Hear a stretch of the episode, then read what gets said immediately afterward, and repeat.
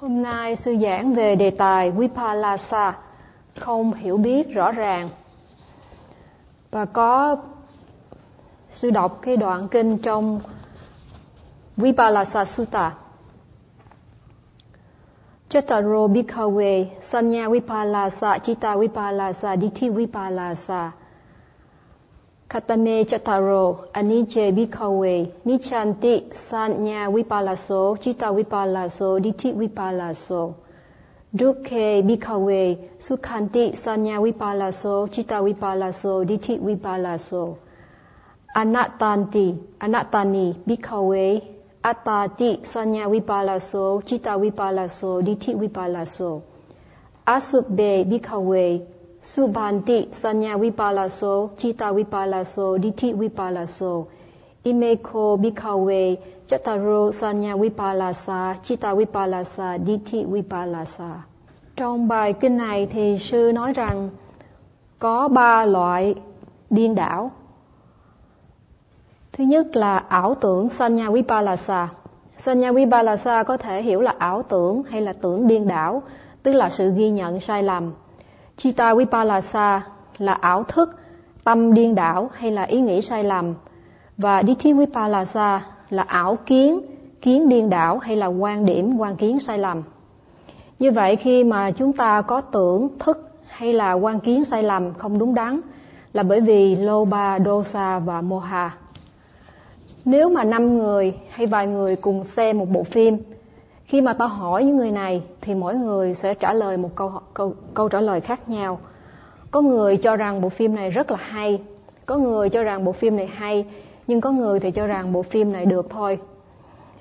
Và lý do mà họ trả lời như vậy bởi vì cái tưởng của họ không giống nhau. Cũng như có người tham nhiều hay là có người sân nhiều, vân vân.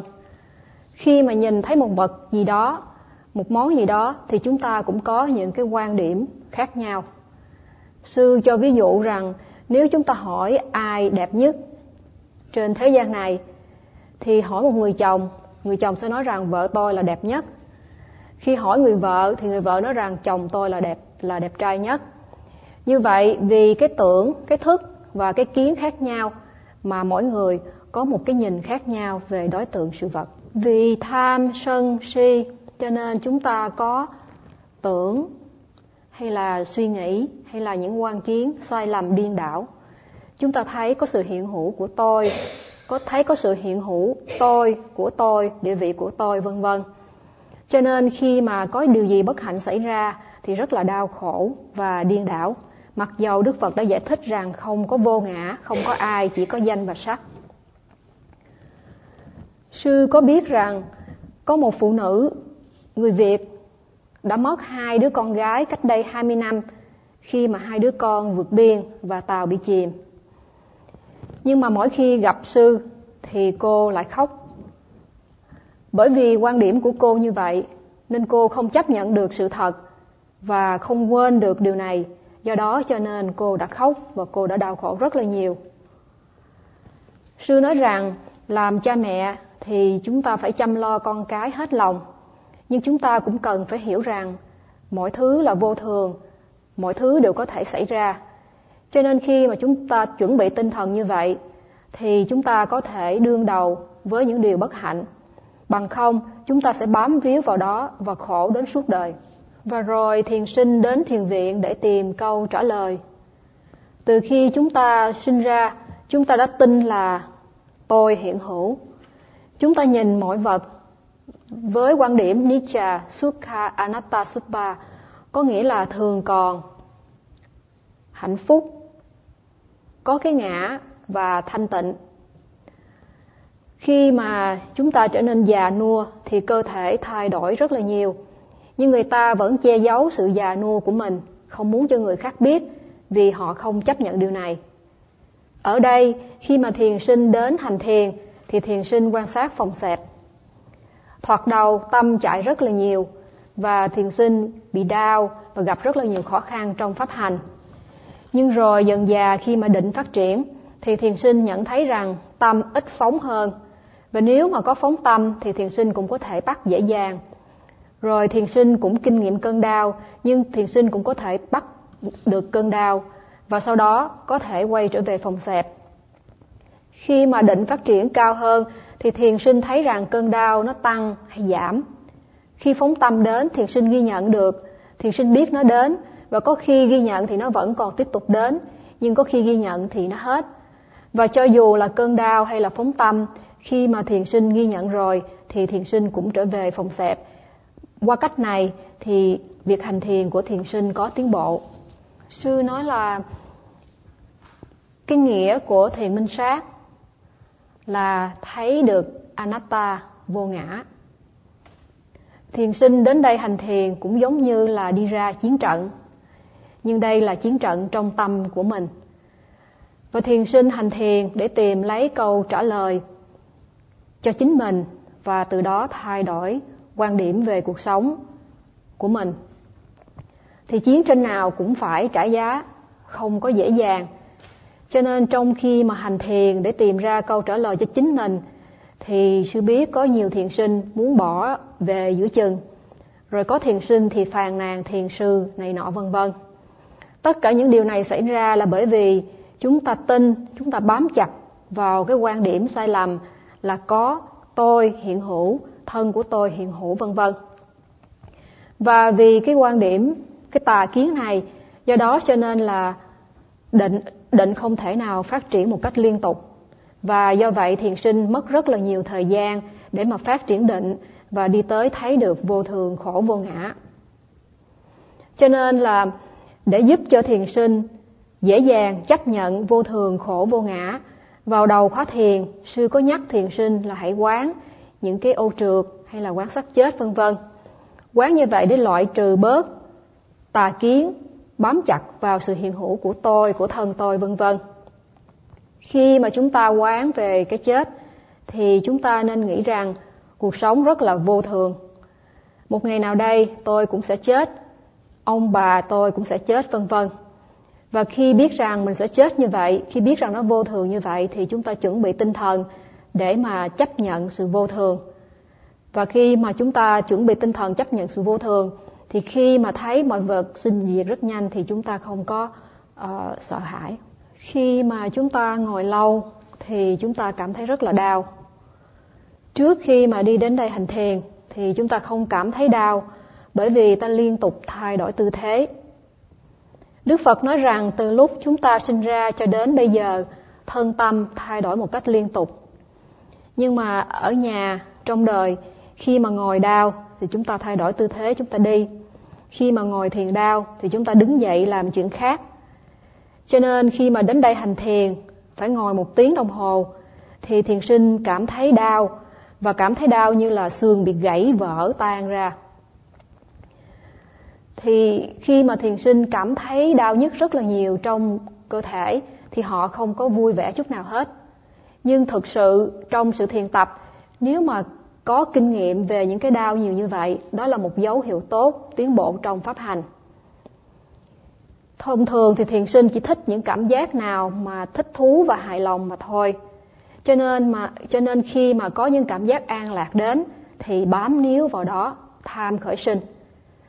Sư nói rằng cái thái độ hành thiền như vậy là không đúng đắn. Khi mà an lạc đến, chúng ta cũng phải ghi nhận an lạc. Nếu không thì tham ái và bám níu vào đối tượng. Nếu chúng ta cảm thấy đau, thì thường là chúng ta chối bỏ nó và không thích nó luôn luôn đặt câu hỏi tại sao tôi là phải bị đau như vậy, rồi đi phàn nàn đủ thứ, vân vân. Có nghĩa là thiền sinh chống cự lại cơn đau. Sư nói rằng chúng ta đến đây để hành thiền, để loại bỏ tham sân. Nhưng mà nếu chúng ta hành thiền bằng cách này thì chúng ta chỉ tăng trưởng thêm cái sân mà thôi. Và khi mà chúng ta có những cảm thọ không đau mà cũng không có an lạc, thì tức là thọ xả, thì khi chúng ta không thấy một cách rõ ràng thì chúng ta trở nên mê muội mô hà, khởi sinh.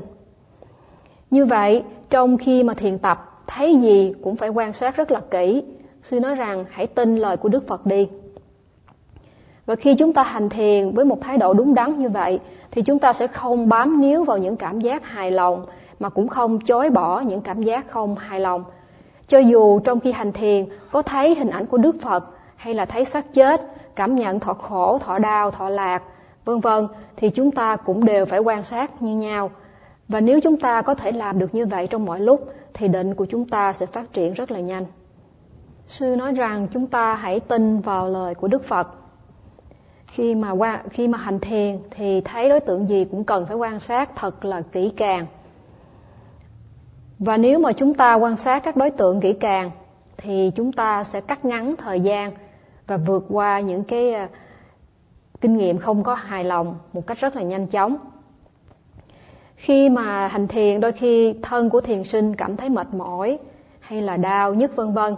Và khi đó thì thiền sinh muốn thư thản cái thân này.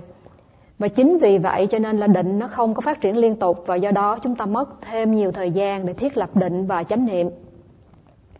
Nếu mà nghe theo sự hướng dẫn của thiền sư thì chúng ta có thể phát triển định và niệm rất là nhiều và rất là nhanh. Nếu mà chúng ta nghĩ rằng đến đây hành thiền quá khổ thì không có đúng. Khi mà thiền sinh đến đây là để tìm ra câu trả lời đúng đắn cho mình. Cho nên khi mà cảm nhận, có những thiền sinh cảm nhận là hơi thở nó bị ngắn và nó đứt quãng. Và có những lúc cảm nhận như là sắp đứt thở, chết rồi, thì thiền sinh lại sợ chết quá. Thì sư nói rằng khi mà có cảm giác như vậy cũng đừng có sợ và khi mà cơ thể có căng cứng đi nữa thì cũng quan sát nó. Vì đây là những hiện tượng rất là tự nhiên xảy ra trong pháp hành. Có người thì ngồi cảm thấy sự đau nhức vân vân trong cơ thể, thì bắt đầu suy nghĩ là sợ sức khỏe mình bị hư hoại, tổn thương, cho nên là cần phải thay đổi tư thế, phải làm cái này, cái nọ, vân vân. Sư nhắc rằng khi mà những cảm giác không hài lòng xảy ra thì chúng ta càng phải tập trung quan sát kỹ lưỡng và cẩn thận hơn. Khi mà chúng ta quan sát như vậy đó, thì định và niệm phát triển. Và do quan sát kỹ như vậy, thì cái kinh nghiệm này sẽ đi qua một cách nhanh chóng. Cho nên đức phật nói rằng chúng ta loại bỏ những ô nhiễm trong thân và tâm này bằng chính định và niệm. Như vậy khi mà thân chúng ta đau, thì chúng ta cũng phải dùng định và niệm khi mà chúng ta cảm thấy buồn hay là buồn ngủ chóng mặt khó chịu vân vân thì chúng ta cũng cần phải ghi nhận một cách rõ ràng và kỹ lưỡng. Khi mà chúng ta thực sự ghi nhận một cách kỹ lưỡng thì chúng ta sẽ thấy những cái này nó tan ngay và tâm trở nên tỉnh táo. Bất cứ hiện tượng gì đều thay đổi rất là nhanh chóng cho nên là hãy ghi nhận nó mà đừng có sợ. Và để mà giúp cho định và niệm phát triển à, cho chúng ta dễ dàng tu tập thì cần phải tăng cường chánh niệm trong hoạt động hàng ngày.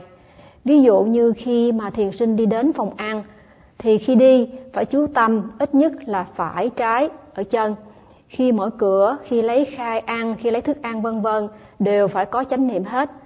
Và khi đi đến phòng thiền, thì phải quan sát rất là kỹ lưỡng những bước chân của mình. Đừng có để cho tâm nó có cơ hội buông lung. Khi mà làm như vậy thì khi chúng ta ngồi, chúng ta sẽ có sức định và chánh niệm một cách dễ dàng hơn, thì thấy được đối tượng một cách rõ ràng hơn.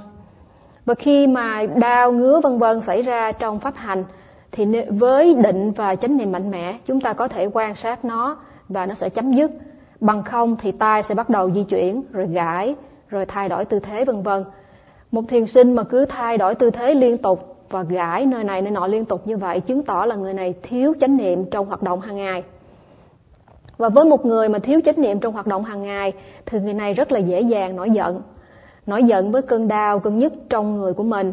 Nổi giận khi mà vì không chánh niệm nên hay nghe người này người nọ nói chuyện. Và khi nghe thì lại nổi giận. Rồi khi nghe tiếng mở cửa lớn cũng nổi giận, vân vân. Như vậy nếu mà định mạnh và nếu mà chúng ta có chánh niệm mạnh, nếu chúng ta chuyên chú tâm vào đối tượng, thì chúng ta sẽ không có nghe gì hết mà khi không có nghe gì như vậy, thì chúng ta không có khởi sinh tâm sân.